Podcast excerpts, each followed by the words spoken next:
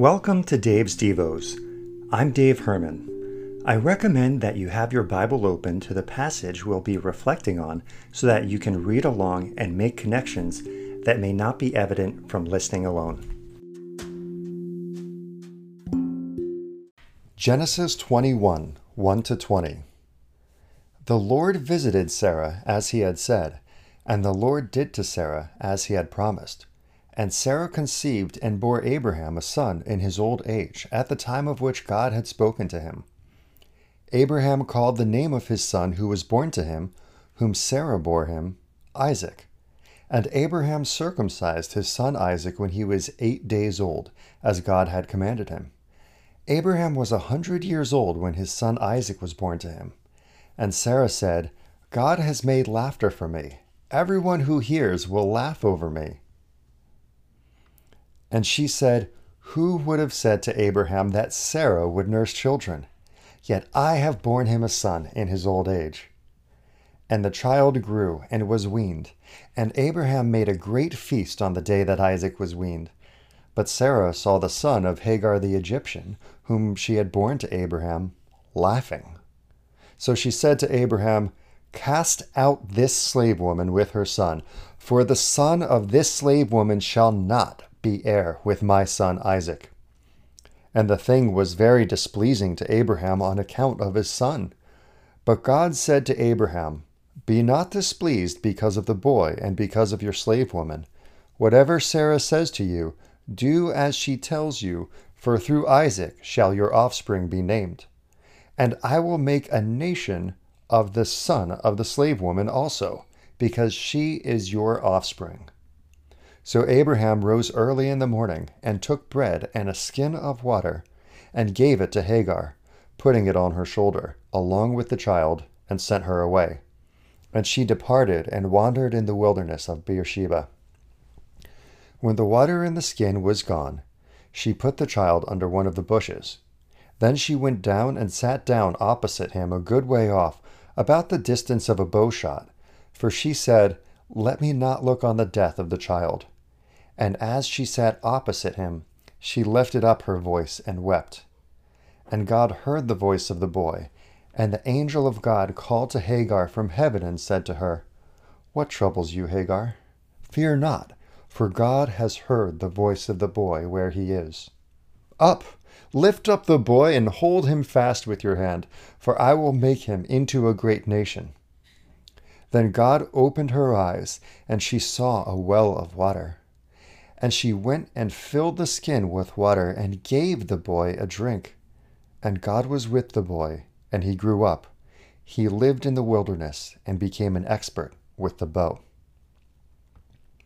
Before we discuss this passage about Hagar and Ishmael in Genesis 21, let's back up to view the story about Sarah, her husband Abraham, and their slave Hagar.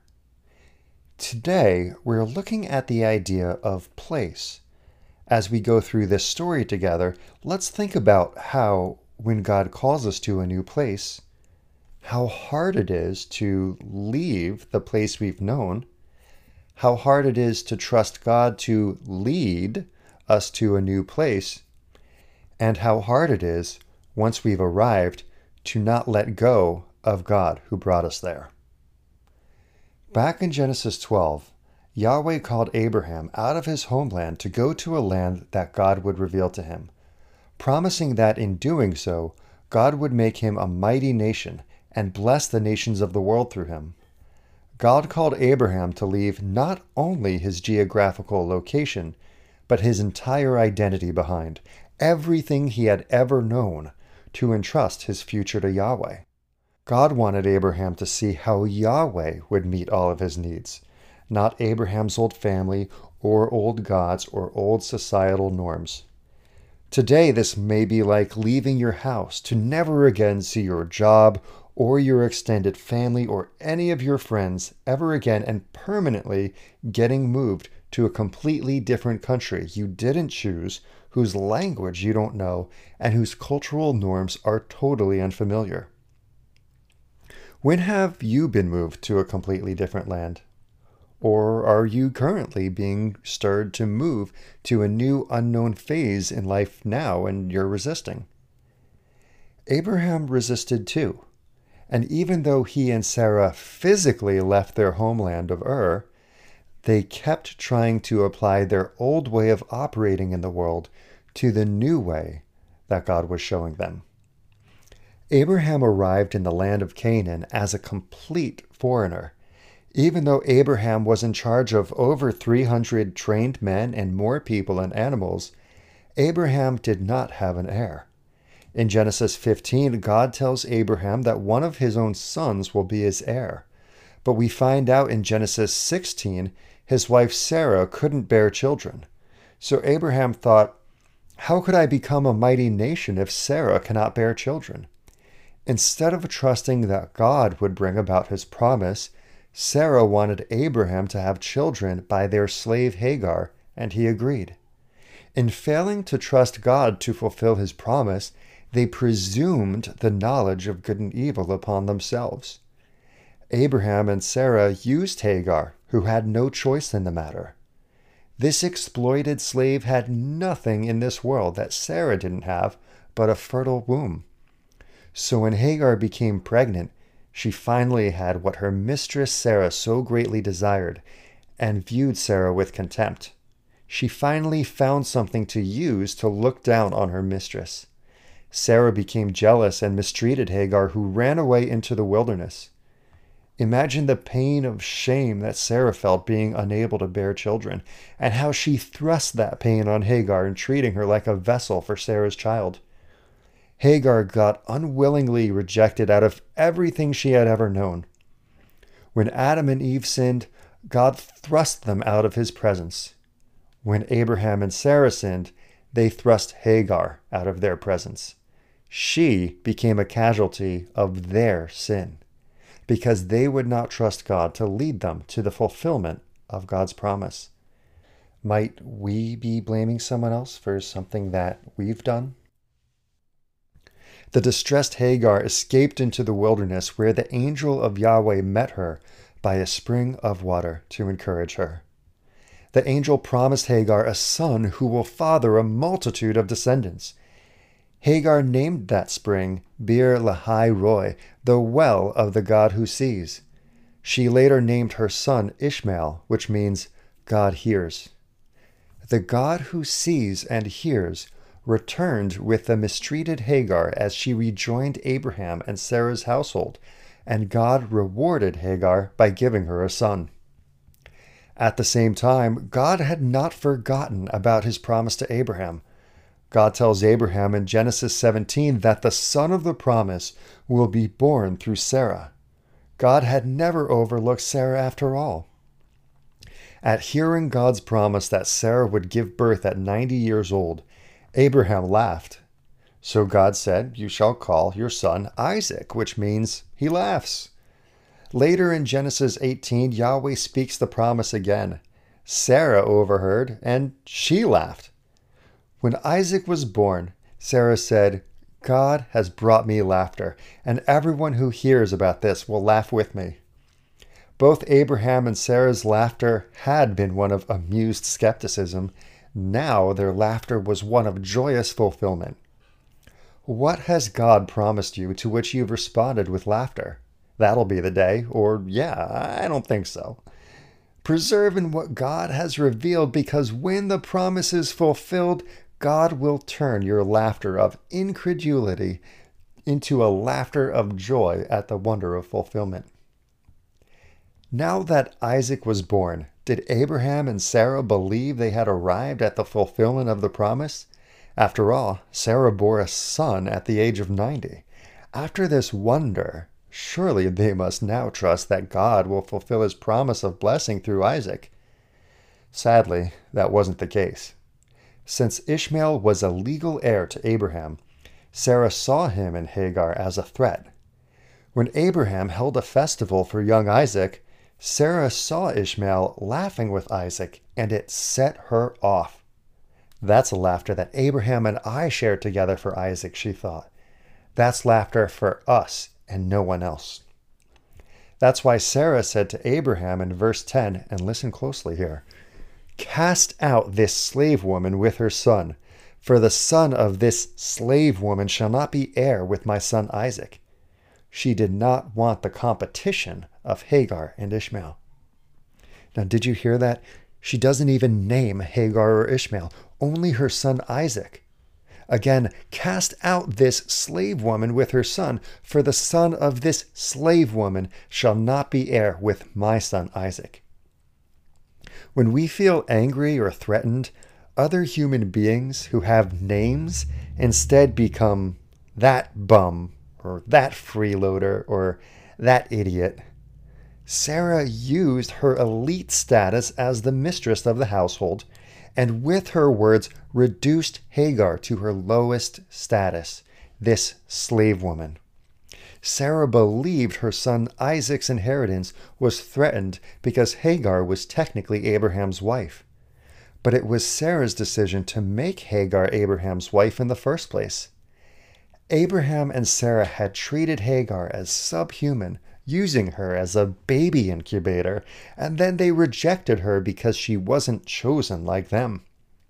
Abraham and Sarah, the recipients of God's promise, were given the ability to use their status to welcome others and speak life. But they chose to reject Hagar and speak death to her. God has given us each power in different ways too. In what communities in our lives do we have influence? Or what skills do we have more than others? Whatever we have been blessed with, God wants us to use that to bless others. Instead, we're often like Abraham and Sarah. We despise others after creating the very conditions for which we despise them. In the US, we make laws against immigration and then use those very laws as an excuse to despise the people who immigrate. Regardless of our stance on the justice of the laws, how do we view the humanity of the people who break the laws? Do we use the one size fits all epithet illegals?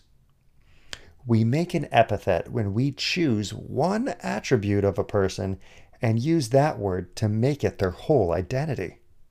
When it's a negative attribute, we reduce their whole identity and take away their humanity in our eyes. People can't be illegal. People may have done something that a country deems illegal, but people aren't illegal. When we make someone's entire identity about the quality we dislike the most about them, it's easy to dismiss their humanity. But to recognize the whole person is a much more difficult path, and the one we are called to do in love. We can also reduce the humanity of people we've never met. In other areas of the world, people are exploited with cheap labor to make clothing and food ingredients for us in wealthier countries. If we know about their conditions and don't change our behavior that enables this exploitation, we are letting them remain faceless humans, those slaves. We view our chosenness of living in a relatively wealthy nation as a right and reject their humanity with our willful ignorance. Without compensating them fairly, every one of those mistreated workers is a Hagar that we use and kick out into the wilderness. Verses 11 to 13. And the thing was very displeasing to Abraham on account of his son. But God said to Abraham, Be not displeased because of the boy, and because of your slave woman. Whatever Sarah says to you, do as she tells you, for through Isaac shall your offspring be named. And I will make a nation of the son of the slave woman also, because he is your offspring. In response to Sarah's demand, God reminds Abraham that he will oversee Hagar and Ishmael, but also oversee Abraham and Sarah. In this conflict, God preserves Abraham and Sarah's marriage, the promise to Isaac, the lives of Hagar and Ishmael, and the promise to Ishmael. Even in the midst of complex conflicts, the God who sees and hears makes sure that even the lowliest are seen and heard. Verses 14 to 16. So Abraham rose early in the morning and took bread and a skin of water and gave it to Hagar, putting it on her shoulder along with the child, and sent her away. and she departed and wandered in the wilderness of Beersheba. When the water in the skin was gone, she put the child under one of the bushes. Then she went and sat down opposite him a good way off, about the distance of a bow shot, for she said, Let me not look on the death of the child. And as she sat opposite him, she lifted up her voice and wept. Abraham sending her away is the same Hebrew term for divorce, which essentially Abraham did, cutting off Ishmael's claim to the inheritance and simultaneously ending Hagar's slavery. Hagar wandered in the wilderness once more. This time she came to Beersheba, which means well of the oath. This well wasn't named Beersheba until later in the chapter when Abraham names it. But the writer includes the name here too on purpose. It's because the last time Hagar was wandering, the angel appeared by the well Beer Lahai Roi, well of the God who sees, who predicted the destiny of her son Ishmael, which means God hears. Now that Hagar is wandering again, her circumstances bring to mind her previous wandering in the wilderness by a well. She is reminded that Yahweh is still the God who sees and the God who hears. And now, at the well of the oath, she is reminded that Yahweh, the God who sees and who hears, will fulfill the oath he made the last time she was alone at a well in the wilderness. Verses 17 to 19. And God heard the voice of the boy, and the angel of God called to Hagar from heaven and said to her, What troubles you, Hagar? Fear not, for God has heard the voice of the boy where he is. Up, lift up the boy, and hold him fast with your hand, for I will make him into a great nation. Then God opened her eyes, and she saw a well of water. And she went and filled the skin with water, and gave the boy a drink. Even though the recipients of the promise, Abraham and Sarah, overlooked Hagar, the God who sees and hears made sure Hagar wasn't overlooked and unheard. Abraham had willingly left everything he had ever known and had to rely on Yahweh in Genesis 12 to receive God's promise. But in Genesis 21 here, Hagar unwillingly left everything she had ever known and had to rely on Yahweh, receiving a promise of her own. Yahweh wasn't only the God of Abraham, he was God of the rejected Hagar too the angel showed her the well from which Ishmael could drink to be revived and live to fulfill the promise God had made to Hagar when he was still in her womb. Verse 20 And God was with the boy, and he grew up. He lived in the wilderness and became an expert with the bow. From that day onward, Ishmael not only survived, he thrived. God chose Abraham's lineage but here we see God blesses any person of faith who comes to him. Why couldn't Abraham and Sarah see that in Hagar? Well, it appears that Abraham and Sarah found it hard to leave their old understanding of the gods they could control. They also found it hard to let God lead them into a new understanding and hurt Hagar in the process. Finally, once God fulfilled his promise through Isaac's birth, they let go of God in rejecting Hagar and Ishmael because they got what they wanted. Many, many generations later, Jesus and his disciples encountered another Gentile mother, a Syrophoenician who begged Jesus to cast a demon out of her daughter. She wasn't the descendant of Abraham, she wasn't the chosen race.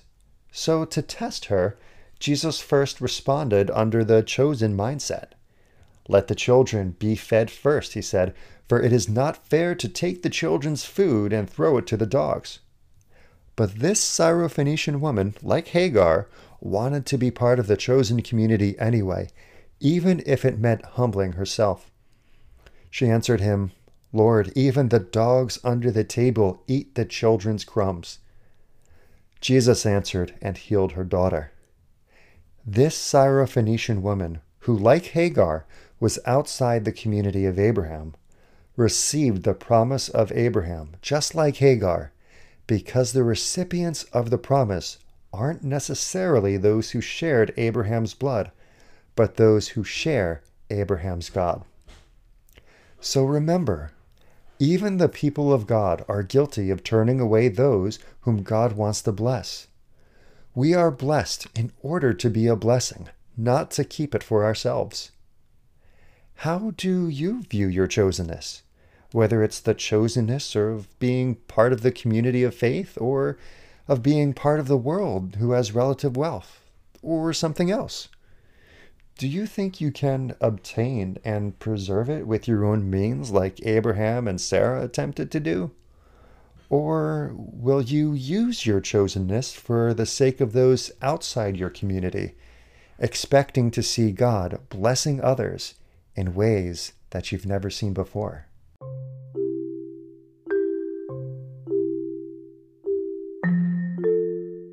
Thanks for listening to another episode of Dave's Devos.